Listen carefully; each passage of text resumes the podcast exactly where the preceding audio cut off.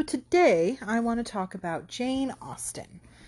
Um, I am a huge fan, and I've read most of her novels of the big six.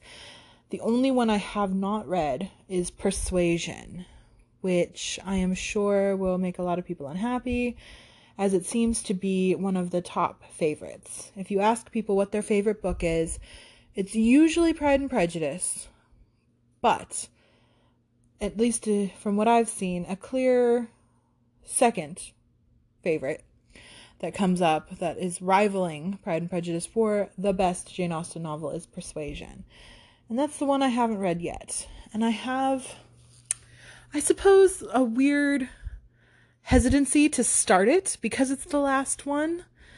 Um, I don't want to be done with her novels. I want there to be more out there. And so finishing Persuasion would be finishing at least the big six novels. I know there are short stories and other things, but that's not the same. And I don't want to be done. I have this weird impulse to hold off on reading Persuasion for a little while. Um, so today, instead of talking about Persuasion, I want to talk about Northanger Abbey. I think it is a underrated one of Jane Austen's novels. It doesn't seem to be anybody's favorite. I don't see a lot of people talking about it. There don't seem to be as many adaptations. Well, definitely not as many as Pride and Prejudice, but you can never beat Pride and Prejudice. That one just has been done a million times because it's everyone's favorite. And don't get me wrong, I love Pride and Prejudice. I get why it's everyone's favorite. But I also love Northanger Abbey, and I want to show it a little bit of love today my goal with this is to do a bit of an annotated audio book sort of situation. I want to read Northanger Abbey, read the chapters, um, and sort of break in with my commentary on what I like, what I don't, what I think is amazing, what I don't think is amazing, um, and just kind of go from there. So I'm planning to read the actual text of Northanger Abbey and then intersperse my commentary in it to make this some sort of podcast that maybe somebody will listen to, but is mostly about the fact that I want to do it and I have a lot to say and I have a lot of opinions that I need to get out in some way, and I'm not much of a journaler. So talking into my phone seems like a better option. I do want to make it clear, though, in case anyone else actually does listen to these, that I am by no means any sort of expert on Jane Austen or Northanger Abbey or English history or English literature or really anything that I'm going to be talking about in this. I'm just a fan. I love Jane Austen. I love Northanger Abbey. And I am giving the opinions that I have and information that I know about it just kind of off of that, not of any expertise. It's just it's going to be mostly opinions. And everybody's got them, and you're allowed to disagree with me. Um, but since I'm the one with the microphone, I get to say what mine are. And so, without any further ado, let's get into Northanger Abbey. So, Northanger Abbey, I think, is very different, in my opinion, from the other novels. Um, it's got a very different feel to it. It's definitely got a lot of her sarcasm and wit and humor that you see throughout all of Jane Austen's novels. Um, but Northanger Abbey, I believe, is the first full novel that she wrote, or at least the first one that went to a publisher. Because I, again, not an expert, but my understanding is that Northanger Abbey actually was the first one that she sold to a publisher before she sold um, Sense and Sensibility. It's just that the publisher who bought it, for whatever reason, never actually published it. And it had a different name at the time. I think it was Susan. Um, because the main character, who is now Catherine, was at that time, she had it name. She had her named Susan.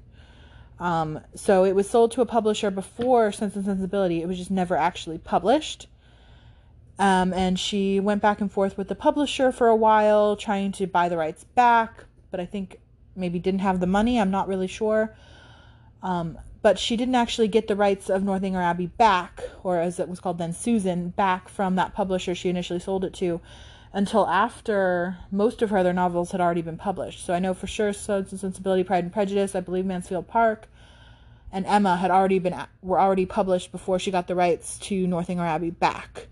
And it was actually not published until after she had died, I believe in 1817. Both Northanger Abbey and Persuasion were published posthumously by her brother. Um, so it was one of the last published books that she had, as it was published after she died. But it was one of her first that she actually wrote and finished and sold to a publisher. So it's got a kind of that mix. Depending on whether you're looking at when she wrote it or when she published it, it's either the first or the last. But I bring that up because I think because it was written so much earlier than some of her other novels, um, I do think that you can see some of that, a difference in it as it being the first one and her first attempt at a novel um, like I said, I think it was her first. I'm not sure if she wrote some of the other Sense and Sensibility or Pride and Prejudice, maybe, but it. I'm pretty sure, but I do know that it was a. It was she sold it to a publisher before she sold and published Sense and Sensibility, so I think she wrote it first. And just the feel of it makes me think that she probably did.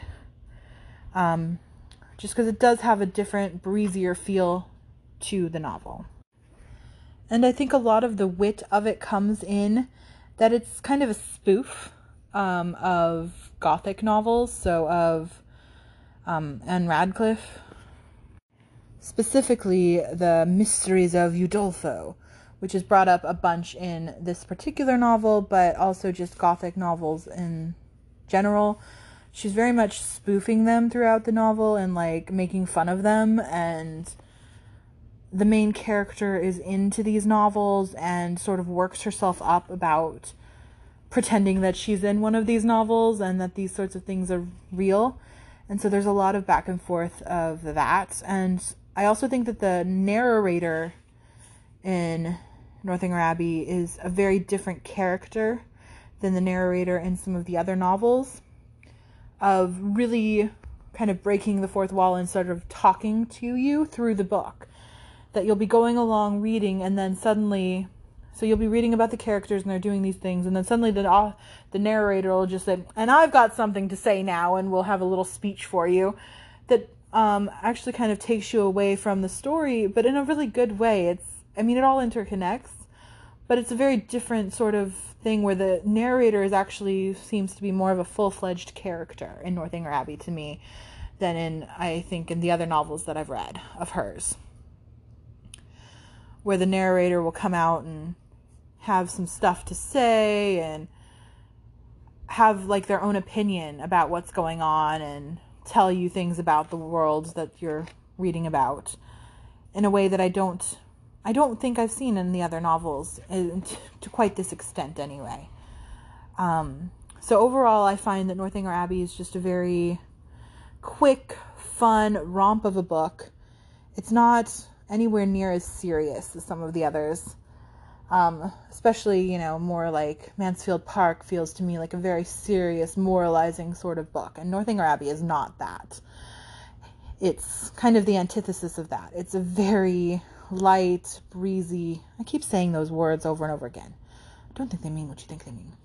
Anyway, I keep saying that, but it's a very just fun, low stakes, entertaining sort of story um, without getting into such I don't know, moralizing and heaviness that some works can have. I think it's a very breezy book and it's a really quick read. It's it's a rather short one. Um, I think Persuasion might be shorter, but other than that, it's I think one of her shortest novels. Um, and it's not. I don't think the characters are maybe as well defined and developed as some of the other novels. And not to say that they're poorly defined, because even Jane Austen's worst novel is still a great novel. And I don't think Northanger Abbey is her worst novel, in my opinion. Um, but I think that in some ways it's a little less fully thought out, in that the characters seem a little bit sketched a little less. There's not as much deep thought into the nuanced characters that she gets really good at in later in her some of her later works where i feel like she's got some really intricate deep cool characters. This book, I don't think that there are any really deep, entangled characters. They seem to be much more surface level characters. Um, but that doesn't make the book any less entertaining, and I still really love it. And like I said, I think it's it, it gets kind of a short shrift sometimes. I don't think that people give it as much attention as they should, uh, or as there are as many adaptations as there could be. Because I really think that this, if done well, could be an amazing thing to adapt into a movie in a way that I don't think I've seen at this point. I have not been overly thrilled with the adaptations. I've only seen one adaptation, the movie from 2007, I think. Um, what? Which one did I see? The one I have seen is the one with Peter Firth and Katharine Schlesinger. Um, which was fun. It was entertaining, but didn't leave me with the same feeling as the book. I would really love to see another adaptation that I think could do, you could do something better with it. In my opinion. Again, this whole thing is just my opinion and what I have to say. So you can disagree with me and um, please do. You can email me at imlocorner at gmail.com. That's in my own little corner. So I am. Ah. so in my own little corner. So I M O L corner at gmail.com. If you'd like to disagree with me or if you'd like to agree with me, either way, love a discussion. Let me know. In any case, that is the overview of what I'm planning to do with this new Jane Austen sort of podcast idea. Um, so the next episode will be the first chapter of Northanger Abbey, and we'll go from there. So long, farewell, auf Wiedersehen, adieu. Goodbye, everybody.